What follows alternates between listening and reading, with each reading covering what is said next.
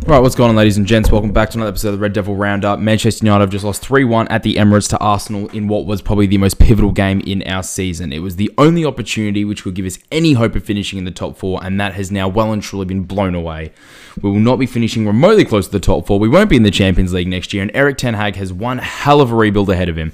I cannot explain to you, describe to you, or articulate to you in any single way that can justify or do justice to how pissed off I am right now. It was one of the most gutless performances I've seen from United side, and believe me, in the last 10 years, that is saying something absolutely incredible. I've seen this under David Moyes, I've seen this under Louis Van Gaal, I've seen this under Jose Mourinho, I've seen this under Ole Gunnar Solskjaer, and I've seen this under Ralf Rangnick recently. And believe me, that performance right there was everything wrong with this club. I cannot. Oh, I'm just sorry. It is infuriating. I'm actually I'm lost for words at how I can describe this performance. Each and every one of those players that was out there should be absolutely ashamed of themselves. There's no two ways about it. The only players that I reckon can actually kind of keep their head held up high and have some sort of pride in the way they played is Ronaldo and De Gea. Both of them did their jobs, both of them worked hard, and both of them actually, I mean, it looked to me like they actually gave somewhat of a shit about how that game was going to finish up. Everyone else that was on that pitch or thereabouts, give or take one or two players, should be absolutely disgusted with themselves. They have completely and utterly bottled this season. I mean, don't get me wrong, this season was well and truly bottled before we were you know playing off for top four positions. But look, at the start of the season, we should have been competing for the title. Every Manchester United fan thought that's where we should have been. We signed Ronaldo. We played well the season beforehand. There was the game against Leeds, which genuinely sold as dreams. I can't believe that match let, like, was this season, let alone happened at all. Because honestly, it feels like a completely different year in which we got to watch that game. Bruno Fernandes' performance was horrible today. And don't get me wrong, I know in my last episode I came out defending him and he got the new contract. And at the end of the day, Eric Ten Hag will go on to build around him. But the way he played today was absolutely abysmal. Why on earth he was taking that penalty is beyond me. I could not wrap my head around it. Ronaldo has scored seven goals in his last four league appearances. There was a hat trick against Spurs, then a goalless game the following week against Everton, then there was a hat trick against Norwich, and he'd already scored against Arsenal today. Seven goals, four games. Do the maths. He's the best converter from the penalty spot in football history. You have a chance from 12 yards in our biggest game of the season in the 65th minute to level the scores, and he already has a goal to his name. Give him the ball, let him put it down, and let him stick it in the back of the net. If he had missed, I believe me, I would have been a lot more relaxed than seeing Bruno miss that one. Not only miss, it wasn't saved, he put it wide. That, among so many other things, went wrong today. Don't get me wrong, the referees have to be held completely accountable for their performance too, but it's not their fault that United have been so bad throughout the entirety of this season. Yes, they cost us to an extent today, but at the end of the day, we are the architects of our own downfall. We have been since round two, and we've continued to be for the rest of this season. I'm not going to sit here and say it's the ref's fault we didn't win today, or it's the ref's fault we didn't finish top four, but goodness gracious me, they really have some stuff to figure out, especially those people that sit in the room of VAR. How Cedric's ball, how Cedric's or foul, but how it wasn't called a handball against Cedric when Jadon Sancho was running in 1v1 and he was on his hands and knees on all fours crawling along the ground and blocked it with his hand, how that was not only disallowed and told not to be looked at by the people that were sitting in the VAR room, but completely disregarded altogether. It wasn't not a matter of they said no. It was a matter of fact that the ref didn't even get to do an on-field review. They said it wasn't even worth looking at. That was the clearest penalty I think I've seen this season. Yes, we got one later on, and Bruno went on to miss it. Don't get me wrong, but some of the calls that were going on throughout the entirety of this game, and we've seen this season in so many different instances, just blow my mind. It is something they need to get right because God knows they haven't got it yet, and as far as I can tell, they're not going to get it right anytime soon. The Premier League is the biggest, most expensive league in the world, yet somehow they have got the worst referees on the face of this planet. They have genuinely got the worst refs in the world of any of Europe's top five leagues. Whenever I watch the Spanish league, whenever I watch Bundesliga, when I watch Champions League, the refereeing is the lowest quality in the Premier League. Figure that out from the highest revenue generating league on the planet, and probably the highest revenue generating league in any sport in the world. And they've got the worst refs. It's ridiculous, especially with VAR. VAR was introduced to get rid of that sort of. Uh, lack of certainty about certain decisions. If something was clearly wrong, revert it. If something was up in the air, give the ref another look to get it right. And it has fallen so far from what it was supposed to be when implemented as a solution to our problems. It causes more issues, if anything. Because at the end of the day, when you get calls like that wrong, and you've had VR look at it, it tells you there is a massive underlying problem with the way that they're officiating. There is so much inconsistency, and it infuriates me because they, at the end of the day, get rid of it completely. Either have it and get it right, or get rid of it and stop wasting our time and money. The amount of money that goes into VAR is phenomenal, and they've still got it completely and utterly wrong. And it's not just this game; it is week in, week out, and it's not just for Manchester United. It happens for other teams too. But I watch United every single game, every single week, and it has been up and down all season, and it's just wrong, wrong, wrong. Now, Erik Ten Hag was signed and actually officially announced by Manchester United this week, which is a good thing. Don't get me wrong. I think he's the best manager for the job, and I hope he is a long term solution we can get behind and see results from. I was planning on in my next episode touching on him, but I'm going to save that for something completely different when I'm more relaxed and not throwing fists with my TV because what I had to watch today was just embarrassing. Um, I'm trying to think what else could have possibly gone wrong. That first 20 minutes of the second half was hilariously probably the best football I've seen us play in months. It was the best 20 minutes of football we've put together since one of the first, maybe the Newcastle game or the Leeds game. I'm trying to think any other games when we started second half as well as that. There was the 3 0 against Spurs earlier this season.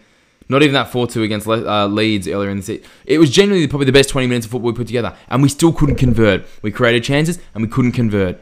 It was just everything that has been wrong with this club this season in a nutshell. Because even when we finally managed to play well and we finally managed to dominate another team, which we have struggled so much to do this season, we couldn't score and we go on to concede against the run of play. That shot from Zach Xhaka, 25 yards out, it was their first attempt on goal in the second half. It was the only time they've been near a goal in the second half. I was watching that thinking we have to score.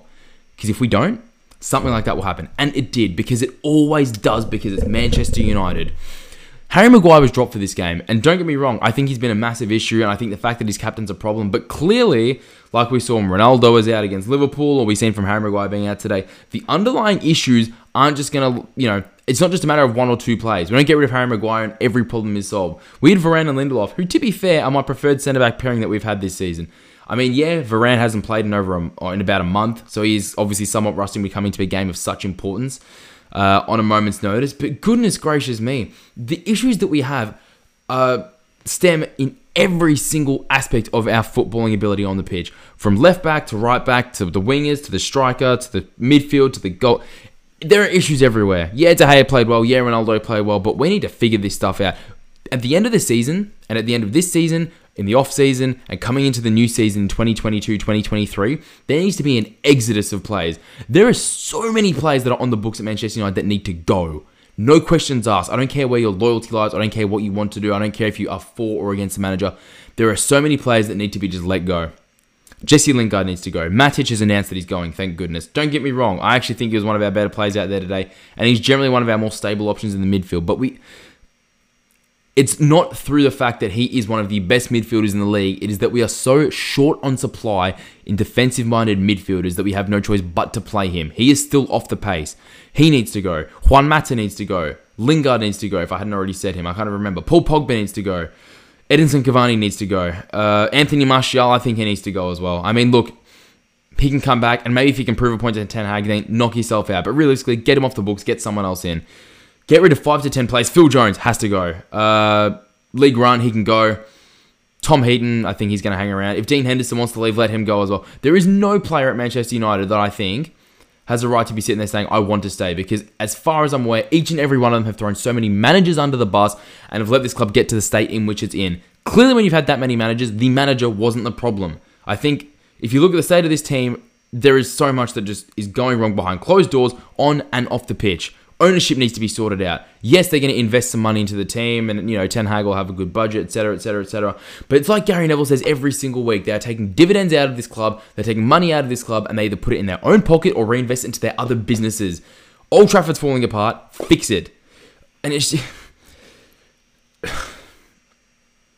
There's also a massive revamp that needs to be done and invested in financially in terms of the way this club is structured and operates. They operate as like a business, not a good business, a poor business, because their only thing they care about is money. And yes, good businesses will obviously turn over a massive profit at the end of the financial year. But guess what? If you look at some of the greatest businesses in the world, they don't just sit there and all they think about is money. If you look at Manchester City, yes, they've got such a good setup, it's about money, but the way they've set up their club as a footballing infrastructure is phenomenal. The way Liverpool are operating at the moment and the way they are recruiting with one of the best managers in the world is phenomenal. And if you look at all these other teams that manage to do this consistently, at the end of the day, they focus on the football and the business comes second. And when I say business, I mean the money. They don't rock up to this thing and think, how can we make as much money as possible? They didn't, Pep Guardiola and Jurgen Klopp didn't assemble their squads thinking, how can we sell as many shirts as possible? How can we generate as much revenue as possible? All they thought about was how can we get the best team to get the best results, win football matches, and compete for titles. And that's what they've got. And guess what? As a result of that, they're making money anyway. But our moronic owners haven't com-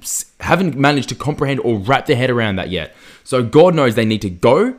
And if they don't, they need to figure this shit out quick, or they need to at least put the right people in the right places within the club. So I was like under Sir Alex Ferguson, where essentially their impact is more or less not felt. Let the manager do what he needs to do. Let him bring in who he needs to bring in and let him play whatever style of football he thinks fits the club and his philosophy to get results. If Erik Ten Hag thinks a certain player is needed to win games, or a certain style of football is needed to win games, or someone needs to go to win games, or we need to change the way in which this club operates to win games, let him and let him do it. Ralf Rangnick's there as a consultant. Don't get me wrong, his managerial spell hasn't been brilliant, but he's a great person to have behind closed doors. It's what he's best at. Let him wear the brunt of the issues that Ten Hag should would hypothetically be facing as a manager. Let them deal with uh, Ralf Rangnick. Let him deal with Ten Hag. And get rid of people like Darren Fletcher, who I think has actually announced that he's leaving, thank goodness, from the role that he's in as a football director. This guy is not qualified. Yes, he had a good career at Manchester United, but you need people to know what they're doing. Look at what Edwin van der Sar has managed to do at Ajax in the time that he's been there.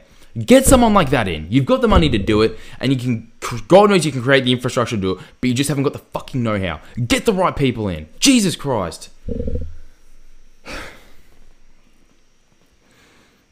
It's been a long day, and it was a long game to watch, and I actually started this evening with hope.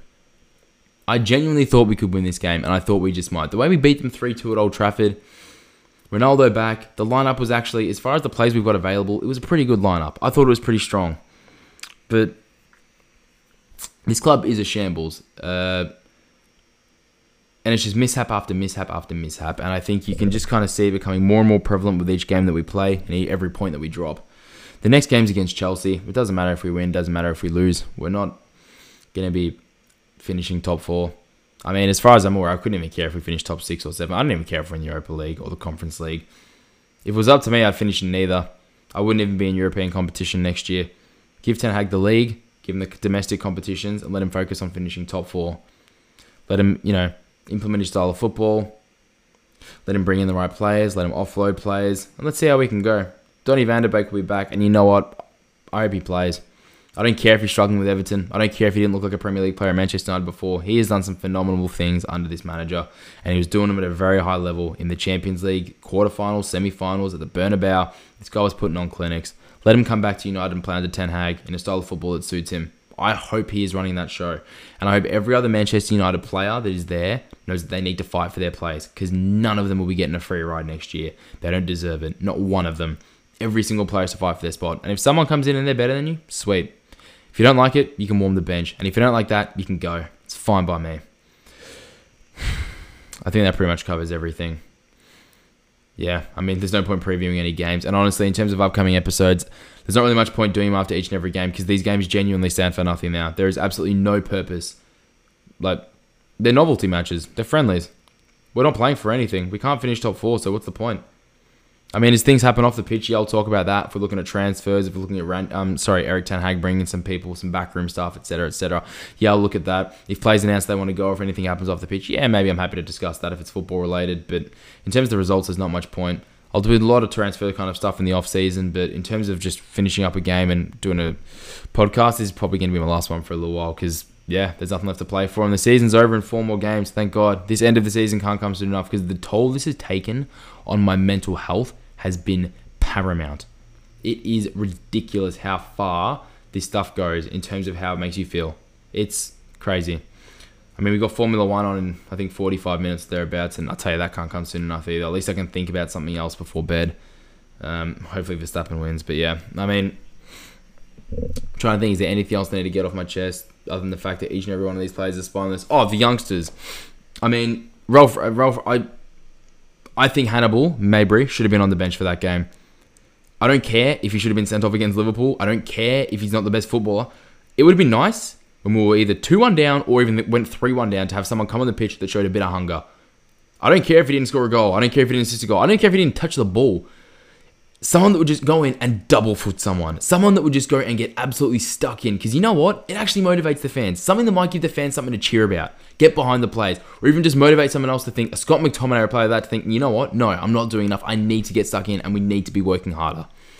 Because once Arsenal went through and up, that was it. The game was over.